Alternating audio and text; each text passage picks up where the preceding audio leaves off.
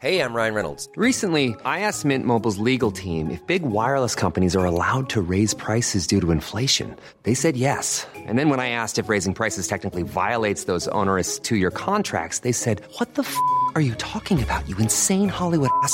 So to recap, we're cutting the price of Mint Unlimited from $30 a month to just $15 a month. Give it a try at mintmobile.com slash switch. $45 upfront for three months plus taxes and fees. Promo for new customers for limited time. Unlimited more than 40 gigabytes per month. Slows. Full terms at mintmobile.com.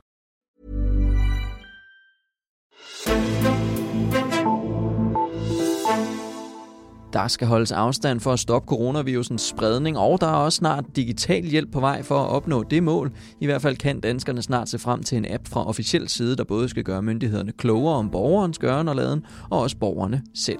Men der er problemer med at få den danske app til at fungere på iPhone, og oven i alt det så præsenterede Apple og Google en fælles indsats for at hjælpe til imod coronavirusen. Hvad er op og ned i alt den app-snak, og hvad skal det hele hjælpe? Det spørger jeg om i dagens udsendelse. Mit navn er Henrik Axel Bugter. Og det gør jeg med dig, Chris Lehmann, som står over for mig to meter væk i vores podcaststudie i Altingets lokaler. Velkommen til dig. Tak skal du have. Vi holder behørig afstand. Behørig afstand, som man, jo, som man skal. Du er digital redaktør her på Altinget, og Chris, jeg har inviteret dig hen, fordi jeg vil spørge ind til de her digitale apps, der jo, i gang, der jo er i gang med at blive udviklet øh, som endnu et led i kampen mod, mod coronavirus. Måske kan vi lige til at begynde med at få slået fast, hvad er det egentlig, der er på vej af sådan apps til danskerne? Hmm. Der er en app på vej fra Digitaliseringsstyrelsen, og den bliver lavet i samarbejde med det IT-selskab, der hedder Netcompany, som man måske kender fra Aula. Det er dem, der har udviklet det, og en hel række andre systemer. De skal blandt andet også udvikle øh, ja, nogle af de kommende sådan, infrastrukturløsninger i Danmark. Så de, det er nogle af dem, som Digitaliseringsstyrelsen tit arbejder sammen med. Og så selvfølgelig sundheds, sundhedsmyndighederne er også ind over den her app. Øhm, og det skal lige siges, at, at Netcompany i den her forbindelse altså arbejder gratis. Det er ikke sådan, at de tjener penge på at lave den her app. Det tror jeg er en vigtig detalje lige at få med. Og den her app, den skal altså hjælpe os med at holde styr på sygdom her i landet.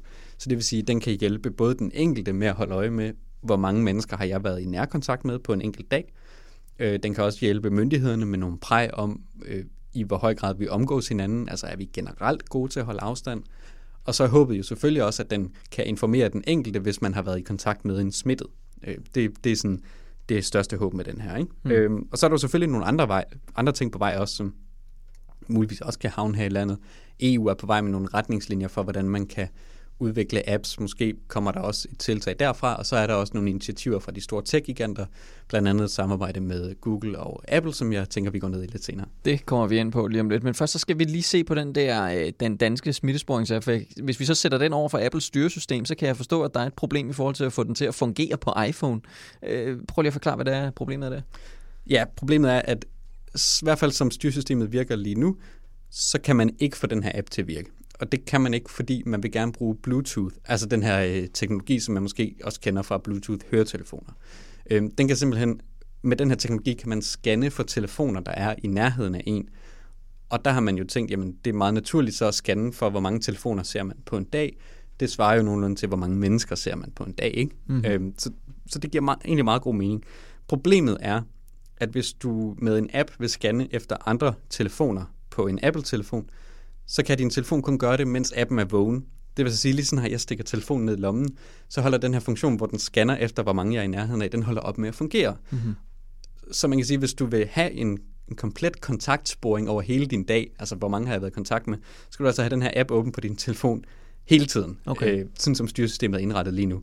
Og, og det gør den jo sådan set bare ikke funktionel. Og det er lidt et problem i Danmark, særligt fordi vi er et af de lande, der har øh, den højeste markedsandel for Apple-telefoner. Den ligger typisk et sted mellem 40 og 50 procent. Så det er lige godt halvdelen af landets smartphone-indehavere, som faktisk ikke ville kunne anvende den her app, sådan som Apples telefoner er indrettet. Hva, men hvad, hvad, hvad vil man så gøre ved det? Det kommer jeg til at tænke mig. Har man bare, forventer man, at Apple ændrer i noget, eller hvad, hvad, hvad gør man? Altså man kan sige, at det her er jo ikke kun et problem for Danmark. Andre øh, lande, som vil udvikle det her, render ind i det samme problem.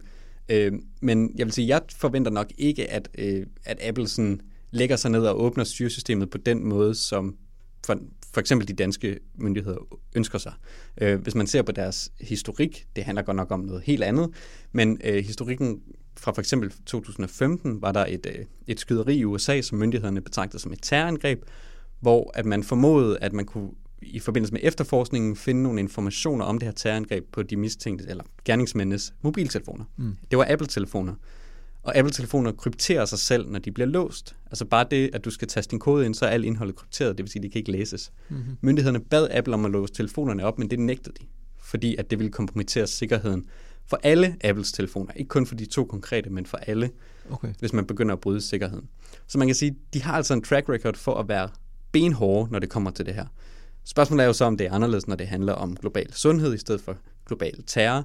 Men jeg vil sige, min forventning er, at hvis Apple endelig gør noget, så gør de det jo ja, på, deres, på deres egen måde, i stedet for at, at give efter for myndighedernes ønsker. Ikke? Jo. Altså, jeg kan forstå, at det, altså, det er jo ikke kun Danmark, der er i gang med at lave sådan en, en, en app, smittesporings-app her. Hvis vi nu kigger lidt ud over grænserne, hvad, hvad har man sådan af erfaringer øh, fra andre lande?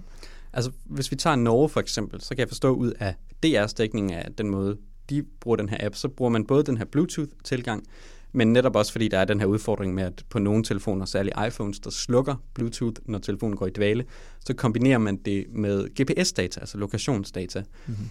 Men man kan sige, det er måske mindre retvisende data for, hvem du har været i nærkontakt med, fordi GPS-data bliver jo set om jeg så at sige, for oven. Det, kommer, det er jo satellitter, der kigger ned. Mm. Det vil sige, hvis vi to bor i en lejlighedsblok sammen, så tror GPS'en, at vi har været øh, tæt på hinanden. Ja, okay. Men hvis vi aldrig sådan set har gået forbi hinanden, så kan vores Bluetooth-systemer ikke se det, fordi Bluetooth-signaler bliver blokeret af både vægge, døre og gulve. Så Bluetooth registrerer faktisk kun, hvem du er i lokale med. Og der er GPS jo lidt mere udfordret. Så, så man kan sige, det kan være et okay supplement, men du kommer altså ikke helt i mål på den her øh, nære fysiske kontakt øh, registrering, som man jo egentlig gerne vil have, fordi det er jo sådan, virus spreder sig. Og så er der vel også noget privacy-spørgsmål i det, eller hvad? Det er der helt sikkert også, når man bruger GPS-data og vil have hele befolkningen. Der, det, det er faktisk noget, som EU har været ude at sige, at de anbefaler ikke, at man bruger lokationstracking. De anbefaler sådan set kun, at man bruger for eksempel Bluetooth-tracking. Og lad os lige hurtigt vende tilbage til Google og Apple, fordi i løbet af påsken, der kom de jo med sådan en, en fælles udmelding om, at de ville hjælpe og lave en fælles indsats for ligesom at stoppe corona, coronavirusen fra at blive mere udbredt, end, end hvad der var nødvendigt. Jeg synes, det var lidt diffust, øh, sådan helt at forstå, hvad det egentlig var, at de ville gøre. Så kan du ikke lige prøve at forklare, hvad det helt præcist er, at Apple og Google har meldt sig på banen for at, at gøre nu? Jamen, de har faktisk meldt sig på banen med noget, som minder meget om det, som Digitaliseringsstyrelsen egentlig også vil. Altså, at det handler om at, at bruge telefonernes Bluetooth-funktionalitet til at på en eller anden måde tracke, hvem du er i kontakt med i løbet af dagen. Øh, og så gøre det på en, på en sikker og en, en, på en måde, som respekterer ens privatliv. Mm-hmm. Og det skal i første omgang være sådan et såkaldt API, altså det vil sige sådan en lille, øh, en lille datahane, som andre apps på telefonen så kan anvende, og, og senere er det simpelthen noget, som bliver bagt direkte ind i telefonernes styresystem, altså dybt, dybt nede i hvad hedder det, telefonernes funktionalitet, kommer de her funktioner til at, at lave smittesporing. Kan det så komme til at betyde noget, eller hænge sammen med den danske smittesporingsapp, det her, eller, eller hvordan kommer det, til, kommer, kommer det til at hænge sammen? Altså, jeg spurgte Digitaliseringsstyrelsen, om det her samarbejde var en måde, man ligesom kunne omgå den her barriere, de ser for sig i udviklingen.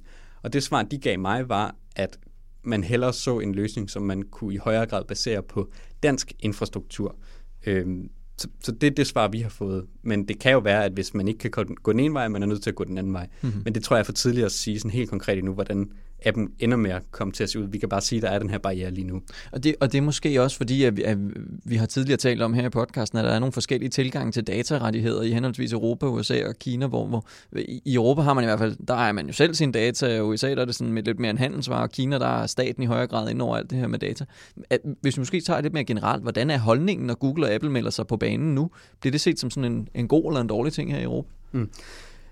Jeg tror godt, man kan læse ud af positionen fra Digitaliseringsstyrelsen, at man et eller andet sted foretrækker, hvis man kunne bygge hele huset selv.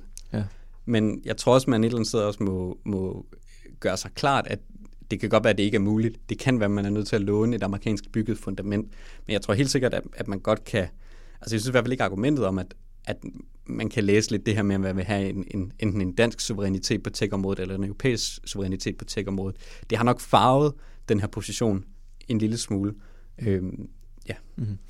Lad os så øh, her mod slutningen gå lidt mere detaljeret ind i den her app, som jo kommer til danskerne på måske et eller andet tidspunkt.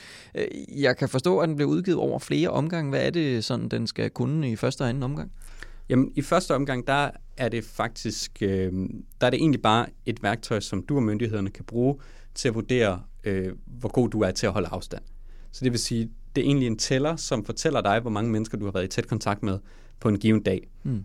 så du selv kan vurdere, okay, skal jeg måske lige øh, skrue lidt ned for mit besøg på den lokale kaffebar eller et eller andet. Så den kan simpelthen fortælle dig, at du har været i, i nærkontakt med 15 mennesker i løbet af dagen, og hvis en af dem har haft corona, jamen så er det bare ærgerligt. Ikke? Mm-hmm. Øhm, og, og de data kan jo selvfølgelig også i et eller andet øh, sammensmeltet format bruges til at informere myndighederne om, hvor gode er danskerne generelt til at holde afstand. Mm-hmm. Og det er så meningen, at der kommer en anden bølge på, og det er faktisk først her, at appen kan fortælle dig, om en af de mennesker, du så har været i kontakt med, også er smittet. Det er faktisk ikke meningen, den skal kunne det til at starte med. Det var i hvert fald nyt for mig, ja. Øh, da jeg talte med, med Rikke Seberg, at det var sådan, den skulle indrettes.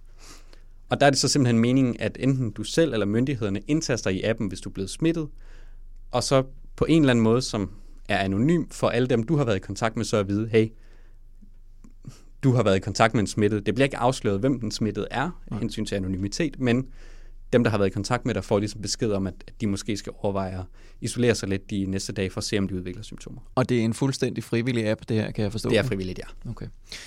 Hvis, hvis, hvis nu alt går efter planen, så kan jeg forstå, at den skulle udkomme om et par uger, den her, den her app. Og hvis det så sker, hvad er det så, at vi håber, den vil gavne med?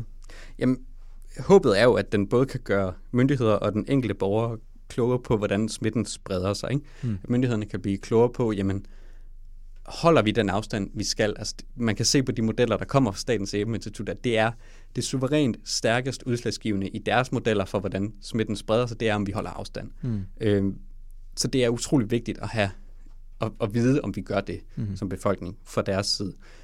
Men det er jo også vigtigt for mig som borger, at jeg et eller andet sted faktisk kan vurdere min egen indsats ud fra et eller andet, udover bare min egen mavefornemmelse, mm. og at jeg kan få en nogenlunde troværdig information, hvis en eller anden, jeg har været i nærheden af, frivilligt har meldt sig til den her app og siger, at personen er smittet. Ikke? Mm-hmm. Det er jo noget nyttig information for både mig og for staten. Ikke? Så det, jo. det er ligesom det, håber. Mm-hmm. Chris Lehmann, en fornøjelse at have fysisk besøg af dig her i podcaststudiet. Tak fordi du kom forbi. Selv tak. Og tak til dig, der lyttede med. For fremtiden så bliver der forhåbentlig lidt flere interviews her fra det fysiske studie hos Altinget, når det hele sådan rent logistisk kan lade sig gøre, men må ikke også, der kommer et enkelt eller to fra hjemmestudiet. Husk at gå ind på altinget.dk og skrive det op til vores gratis nyhedsbrev. Mit navn er Henrik Axel Bugter, og vi lyttes ved.